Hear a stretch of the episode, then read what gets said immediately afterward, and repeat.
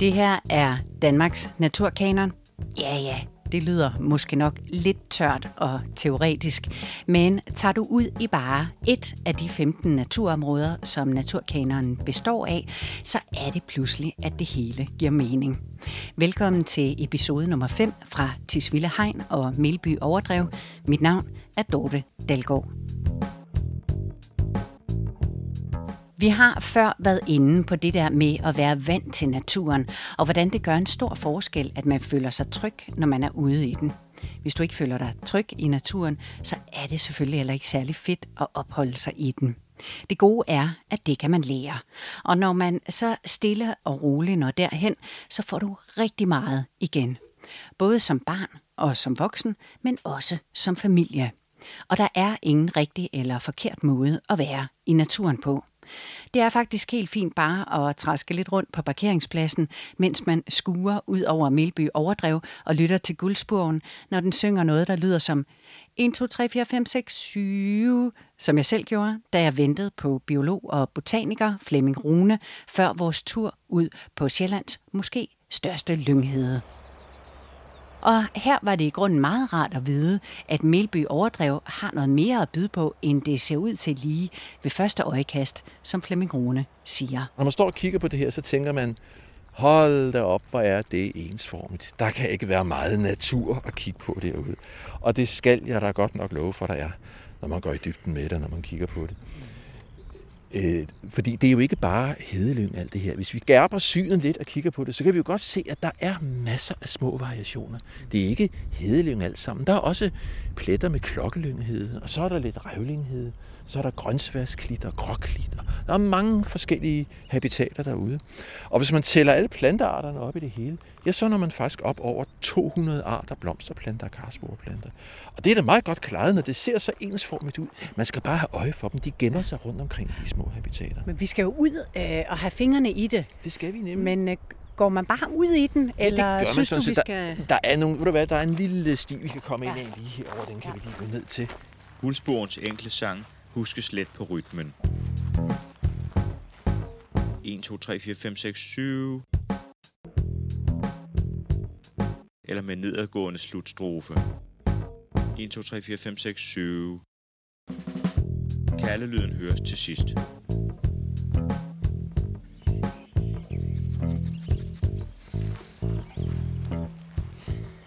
Vi vender tilbage til lyngheden på Melby Overdrev og Flemming Rune lidt senere. For vi skal også lige en tur i skoven i Tisvilde Hegn og høre om, hvordan man faktisk kan være meget begejstret for naturen, helt uden at vide det. Det har naturvejleder Morten Kjellmann oplevet en hel del i sin tid hos Red Barnet. Red Barnet bruger nemlig naturen aktivt, når de hjælper med at styrke udsatte og sårbare børn og deres familier i Danmark. Et af tiltagene er for eksempel en sommerlejr i Tisvilde, hvor Tisvilde Hegn er udflugtsmål. Morten Kjellmann er lokal og bruger selv Tisvilde Hegn meget, både til at løbe i og til lange gåture med hunden, så han kender området rigtig godt.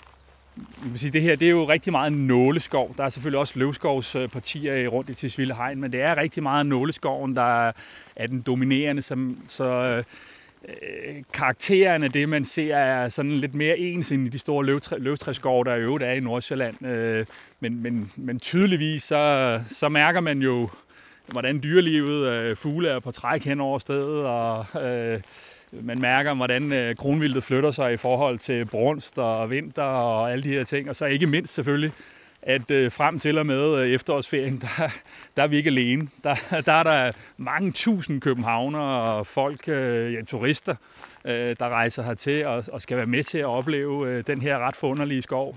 Øh, og, og lige snart vi kommer på den anden side af det, så, så os, der, der kommer her meget, vi, vi kan jo gå og bekræfte den anden i, at nu har vi så skoven for os selv de næste, de næste fem måneder.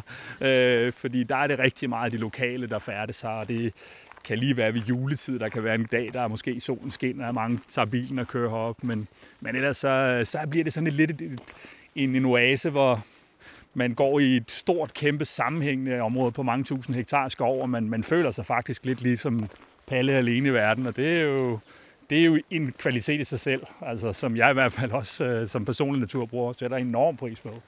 Sommer eller vinter, du skal ikke snydes for den bedste del af Tisvilde Hegn, nemlig Trolleskoven, som også er der Red Barnet tager sine familier med hen, fordi der er så helt specielt.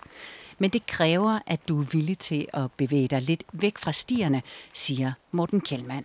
Det der univers, som Trolleskoven er, det, skal man, det oplever man bedst, når man er ligesom inde imellem de her øh, stammer. Og det er jo også, altså, når vi skal, når vi skal have vores børn i, i Red Barnet-regi med, så er det jo en vigtig, vigtig del af det, at vi, at vi kommer ind og får sanseligheden med i øh, at røre ved stammerne og, og opleve naturen helt, helt tæt på. Ikke bare sådan stå og betragte den som, som sådan nogle observatører. Vi, vi vil ind og være aktører i den og mærke den helt tæt på.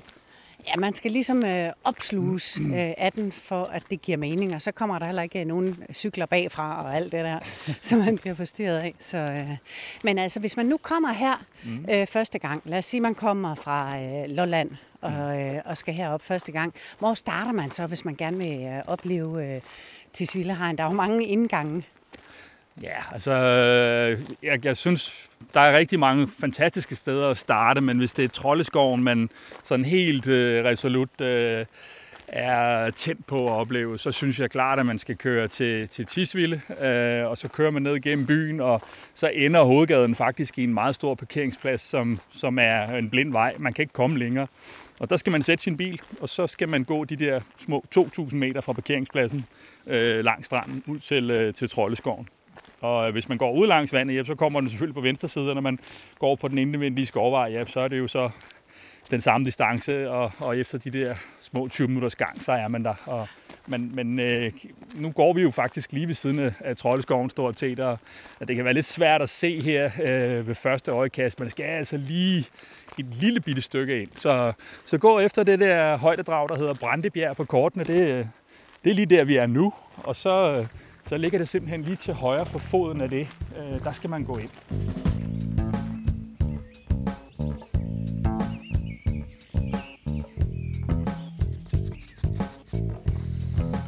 Kan vi lige prøve at gå over her, for så er vi faktisk helt inde mellem øh, også nogle af de helt gamle træer her. Der er nogle træruiner, der er faldet sammen. Det synes jeg er jo også en del af det. At se, hvordan de kryber, og, og nogle bliver gamle og falder. Ja, altså det er virkelig sådan et ringende sære øh, landskab. Ja, og jo tættere vi kommer på vandet, jo mere krybende bliver det, jo mere har vinden jo øh, slæbet på, på kronetaget, og, og jo øh, øh hårdere har vækstbetingelserne været. Vi se her, den kommer vi også forbi, hvor der står ene. Øh, det her det er jo en blanding af forskellige øh, fyr, øh, primært skovfyr her, og så, og så ene. Og jo, det er meget sjovt, når vi kigger frem her foran os nu, så kan vi faktisk se, at vi står inde under nogle fyrtræer, som måske er 8 meter høje, 7-8 meter høje. Når vi så kigger ud mod vandet, så kan vi faktisk næsten fornemme, hvordan kronetaget bliver lavere og lavere. Og når, når vi kommer helt ud i det allermest krogede troldeskoven, så er det næsten umuligt at bevæge sig, fordi at det hele er krybende og sammenvokset og, og meget, meget svært at færdes i. Øh, og, og hvis man kravler derind, jamen, så opdager man lige pludselig, at man kravler tæt på rådyr, som ligger på 2-3 meter og siger, at du kan ikke komme herover til mig alligevel, så jeg har ingen grund til at have en normal flugtradius, fordi øh, du får aldrig fat i mig. Det er meget besynderligt at opleve dyr, der så lige kigger op og siger, Nå, der er du, ja, det er fint. øh, det kan godt være, at jeg rejser mig, hvis du kommer lidt tættere på, men kan du det? så, øh, så det er jo også en, en del af den der forunderlige åbenbaring, det bliver for, for både børn og voksne at, at kravle rundt i sådan noget her. Især hvis man, hvis man aldrig har prøvet det før, så, så er det lidt grænseoverskridende og, og spændende og meget dramatisk faktisk. Ja. Mm.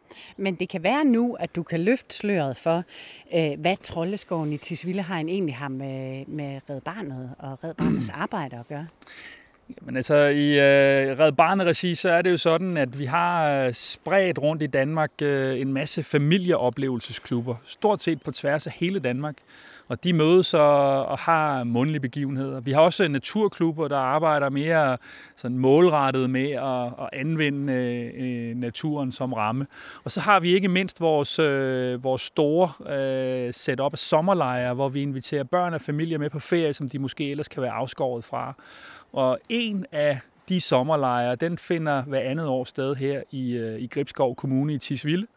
Øh, og det vil sige, at børn og familie er øh, i, i byen og har mulighed for både at benytte sig af nordkystens øh, fantastiske strande, men øh, ikke mindst også for eksempel at tage ud her og bruge Troldeskoven til nogle af de her sanselige oplevelser, hvor, øh, hvor børn er med til at, at skrive egne historier. Det kan være rigtig vigtigt for, for, for de her børn og familier at, at være herude og have et, øh, en oplevelse om det, vi kalder et fælles tredje, og så være med til at, at, at få en historiefortælling, hvor, hvor de er centrum, og hvor der er positiv energi, der flyder, både mellem øh, børnene i fællesskabet, i gruppen, men også mellem øh, barnet og, og, og barnets forældre, som øh, er med på de her øh, sommerlejre. Fordi øh, når vi laver sommerlejren, når vi laver oplevelsesklubberne, så arbejder vi altid målrettet med at gå igennem familien.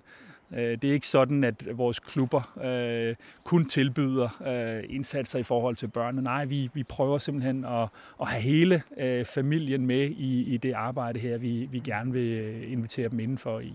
På sommerlejren fungerer naturen som et slags tredje sted, der kan løfte børnene og deres familier ved at give plads til glade oplevelser, som bliver til gode fælles minder for både børn og voksne. Men der er mere i det end det når vi er herude, så er det jo ikke kun oplevelser. Vi laver jo også aktiviteter, hvor vi ligesom prøver at sætte... Øh, øh, ikke, øh, vi arbejder ikke kun med, med fællesskabet, vi arbejder også med det enkelte barn. Og det vi er meget øh, interesseret i, det er at opbygge det, vi kalder resiliens i, øh, i barnet. Altså en, en, en egen forståelse, som gør, at man, når øh, der kan være modgang i livet, måske er lidt bedre rustet til at navigere igennem. Og det kan man både arbejde med resiliens i de her fællesskaber, men i særdeleshed også med resiliens i det enkelte barn. Så, så en tur i, i Trolleskoven er, er ikke kun en, en sanseoplevelse. Det vil formodentlig næsten altid være øh, også kombineret med, at man lavede en eller anden aktivitet herude.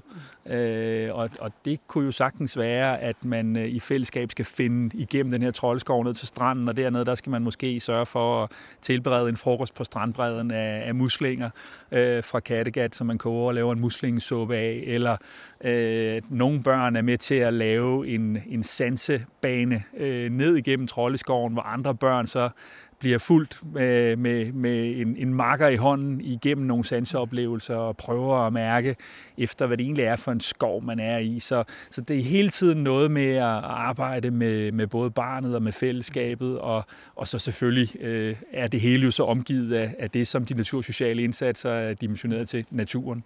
Fordi det er lige præcis det, der, der omkranser hele vores program her. Det er, at det, det er naturen som øh, ramme, for at øh, arbejde med at styrke øh, de her øh, fællesskaber, så vi øh, igennem det kan være med til at få øh, hvad kan man sige, børn og familier i bedre psykosocial trivsel. Det er ligesom det, vores, øh, vores målsætning er.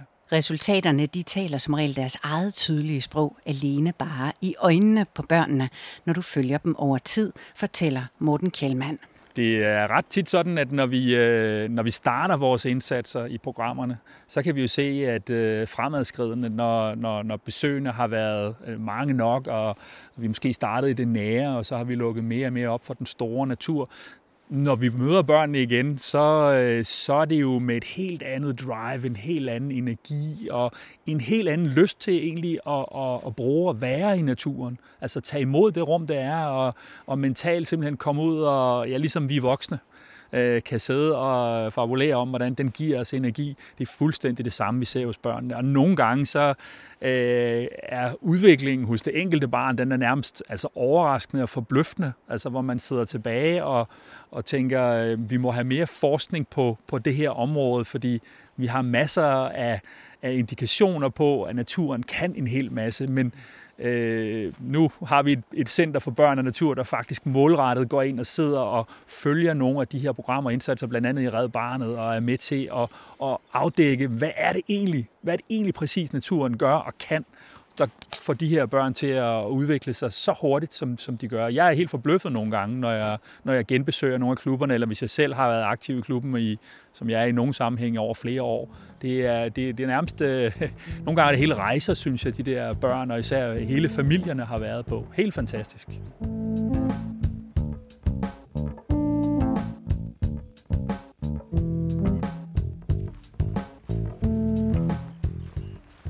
Guldsbogen kan du blandt andet møde i området omkring Melby Overdrev, hvor den sidder så fint og tæller til syv. En lidt sjov historie om Guldsbogen er, at den efter sine skulle tælle helt til 8 på Bornholm. Hvad skal man så lægge i det? Jeg ved det ikke. Men altså, hvis du hører en fugl, der tæller til syv, så er det helt sikkert. Melby Overdrev ligger i forbindelse med Tisvilde Hegn, og alligevel ligger det et stykke væk fra Troldeskoven. Men det er helt sikkert et besøg værd, om ikke andet så bare for at se en helt anden type dansk natur, som ikke ses andre steder i Nordsjælland. Og man skal altså bare gå ind og kigge sig omkring via de små stier, siger Flemming Rune, der har skrevet bøger om områdets natur, og som er kommet her siden han var dreng. Og man kan sige, at området er meget nemt at fare vild i. På den anden side, så kan man jo se en kilometer til en halv kilometer til hver side, så man ved alligevel nogenlunde, hvor man er. Men stierne, der går ind igennem, de, de ender... Lad os lad os gå ind her. De ender sådan, og, og så finder man en anden sti derinde at gå af. Og, og øh, hvis man ellers... Man har jo altid klitrækken ude i det fjerne, så man kan orientere sig med, hvor, hvor Kattegat er i forhold til der, hvor man går. Ikke? Og man kan sige, hvor starter man så? Og det, gør, det styrer man jo fuldstændig selv. Vi har taget udgangspunkt i øh, den parkeringsplads, der ligger helt op ved, øh, ved stranden. Øh, og er faktisk gået nogle øh, få meter, øh, før vi drejer ind på heden. Ikke? Ja.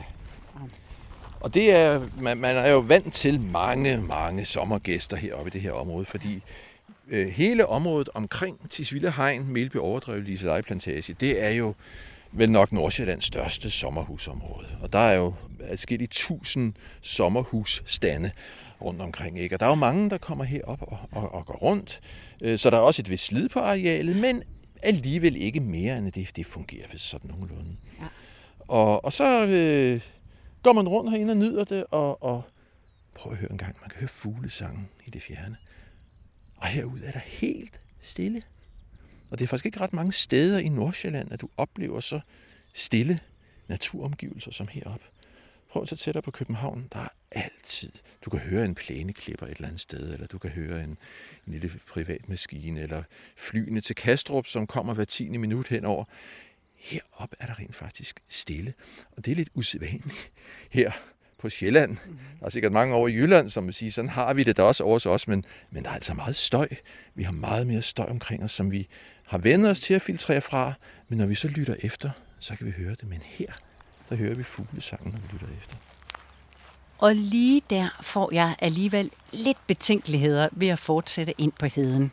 Mange af os har nok et eller andet, vi ikke er super begejstret for i naturen. Og uden at være hysterisk på nogen måder, så har jeg bare aldrig været særlig begejstret for slanger. Skal vi lige gå op på toppen ja, lad os gøre det. Altså, kan man falde over en hugorm her? Jeg lover dig for, man kan. Men de kan høre os på lang afstand, så de stikker af, ikke? Nu skal man ikke. Jo, det skal jeg love dig for. De vi kommer bulrende her. Men hvis man tager op, så er den en af de allerførste lune forårsdage, hvis solen bryder igennem, og solen kan være ganske kraftig, selv i slutningen af marts, øh, så kan man se, at hugormene kommer ud på de sydvendte skråninger og er sådan lidt slappe og lidt langsomme. Der kan man gå rundt op og, og studere hugorme. Og de er altså ikke så farlige. Jeg har set masser af hugorme. Jeg har holdt dem i hånden, så gar ikke. Men altså, det er selvfølgelig heller ikke noget, man skal spøge med. Og jeg vil næsten sige, det værste, det værste ved hugormene, det er faktisk, hvis man har sin hund med. Og nu må man jo altså, førhen måtte man lufte hunde heroppe uden snor. Det må man ikke mere. Gud skal takke lov. Også for hundenes egen skyld. Og, og det er jo simpelthen, fordi vi har haft mange øh, tilfælde, hvor hunde har stukket næsen i lyngen og er blevet bidt af en hugorm. Og det er altså ikke sjovt for en hund heller ikke. Og jeg har set en, en kvinde, der er blevet bidt af en hugorm herop, og, og øh, det er meget sjældent, man dør af det, men det er altså ikke behageligt. Og jeg kan huske, at hendes ben blev nærmest sort fra skridtet og til, til anklen øh, på hele den ene side, og hun var frygtelig hæmmet af det i et, i et par uger bagefter. Så det er grimt at blive øh, bidt af en hugorm. Det, så hvis bare man går stille og roligt herinde og, og støjer lidt med fødderne, når man går her og så videre, så forsvinder de. Og så kan man ovenkøbet være heldig at se dem sådan nogle meter foran ind på stien, og så løber de væk. Og hvis bare man går på stierne, så kan man jo se, hvad der er. De angriber jo ikke. De løber altid for en, og sådan er det med jeg har praktisk alle farlige, farlige dyr i Danmark. De få farlige dyr, vi har, de løber fra os, de kan ikke lide os. Altså, der er nogle insekter, som, som ikke er bange for os, som godt kan lide at stikke os og bide os, så det er måske det farligste, vi har. Ikke? Men de større dyr skal vi altså ikke være bange for her. Ej, oh, jeg er spændt på, om vi ser nogen. Ja, det er nok ikke lige øh, tiden ja, nu. Det men... vi, nej, det kunne Måske. vi som. Vi kunne sagtens se dem nu. Altså, jeg ser hugorm op hele året faktisk. Og Okay. det skægste jeg var, jeg har fotograferet en masse hugorm heroppe, og der kan jeg huske, at jeg engang heroppe i oktober måned så nogle af efterårets sidste hugorme frem. Og den var så sløv og slap, så jeg kunne næsten, jeg kunne næsten forme den på jorden, når jeg fotograferede den, og tage billeder af den. Ikke? Så det er lige inden de går i hi, Ja, ja, ikke? så præcis, bliver de ikke? helt dogne. Så man kan altså se dem lige fra, fra marts til oktober faktisk. Ja, Ja, nogle gange hjælper det at sætte sig lidt ind i det, man er bange for, så er det pludselig ikke så angstfremkaldende mere. Og desværre så ser vi ikke så meget som halen af en hugorm på vores tur. Jeg spejder og spejder, imens Flemming Rune forklarer, at grunden til, at der ikke for længst er bygget til med sommerhuse her på Melby Overdrev, der ligger lige ned til vandet, ja, det skyldes, at militæret i sin tid overtog området og brugte det som skydeareal. I dag er Melby Overdrev fredet for sine store naturværdier, og Flemming synes netop, det er så vigtigt, at vi husker på at lade nogle naturområder være i fred, ikke for vores egen skyld, men for biodiversitetens. Det bedste, der kan ske for naturen i Danmark, det er, at vi holder op med at være så pokkers effektive. Vi vil gerne vride noget gavn og nytte ud af hver eneste kvadratmeter i Danmark. Og vi gødsker, og vi sprøjter, og vi planter, og vi regerer. Og sådan nogle steder som det her, som bare får lov at blive liggende med et helt andet formål, end at udnytte øh, jorden, jordens værdi, men altså man bruger det for eksempel til skydeområder, man kan bruge det til så mange andre ting. Jamen det er noget andet end det, vi gør i resten af Danmark, og så bevarer man pludselig nogle naturværdier, som man ellers ikke har gået og tænkt på. For hvis vi går ind i, i, i Tisvildehegn, ind i, i øh, Lise Lejeplantage, ja, der er så nogle andre naturværdier, der har etableret sig fra bunden af. Men det herude, det er jo noget helt, helt andet, og noget, som vi altså ikke har mage til på Sjælland faktisk. Det er, om ikke det største lyngområde på Sjælland, så i hvert fald et af de største, og langt det største her i, i Nordsjælland. Ja. Og det er det, der gør det så fantastisk specielt. Der er i omegnen af 200 forskellige arter af planter på Melby Overdrev. Og planter skal man ikke kæmpe sig af. Nu, nu kan man jo opfatte planterne som begyndelsen til det hele. Det er jo planterne, der opfanger CO2 fra luften og opbygger kulstof til gavn for alle andre levende organismer. Til gavn for svampene og til gavn for alle dyrene. Og uden planter, der var der heller ingen dyr. Og der var ingen mennesker. Der var ingenting. Det er planterne, der kan det der med at opsuge energien fra strålingsenergien fra solen og indbygge det i nogle kulstofmolekyler. Så planterne er grundlaget for det hele.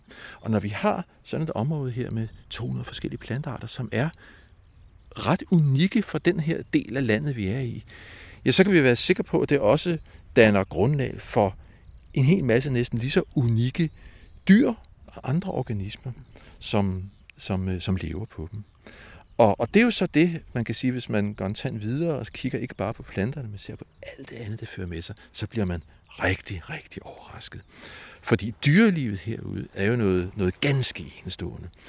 Øh, det her, hvis vi begynder øverst, kan man sige, med de helt store dyr, jamen så er det her faktisk centret for arnestedet for kronvildtbestanden på Sjælland. Øh, de øh, søgte tilflugt. Jeg tror nok, de kom fra en, en kronhjortefarm øh, længere nede på Sjælland for øh, et halvt hundrede år siden, ah, mere end det, 70-80 år siden, etablerede sig herop og har så lavet en bestand, som nu er ved at brede sig ned over Sjælland. Og hvis vi så går ned af de mindre dyr, ikke? Øh, krybdyr, vi har allerede snakket om hugormer herude, øh, et fire ben, masser af kriblende dyreliv, og når vi kommer ned til de helt små, så er det, at det bliver helt fantastisk. Insekterne. Insekterne er jo vores arts rigeste dyregruppe, vi har heroppe. Og der er et insektliv heroppe, som er fuldstændig fantastisk. Og hvis man må tage en enkelt gruppe af insekterne, sommerfuglene for eksempel, ikke? der har de fleste mennesker et forhold til dagsommerfugle. Dem ser man om dagen, de blaffer rundt. Ikke? Der er cirka 100 arter øh, dagsommerfugle i Danmark. Natsommerfugle, det vi i gamle dage kaldte for natsværmere, dem er der ikke 100 af. Dem er der 2.500 forskellige arter af. Og en meget stor del af dem, de elsker at opholde sig lige præcis i sådan et område, som vi har her. Så når solen går ned, og aftenskumringen kommer, så kommer natsværmerne.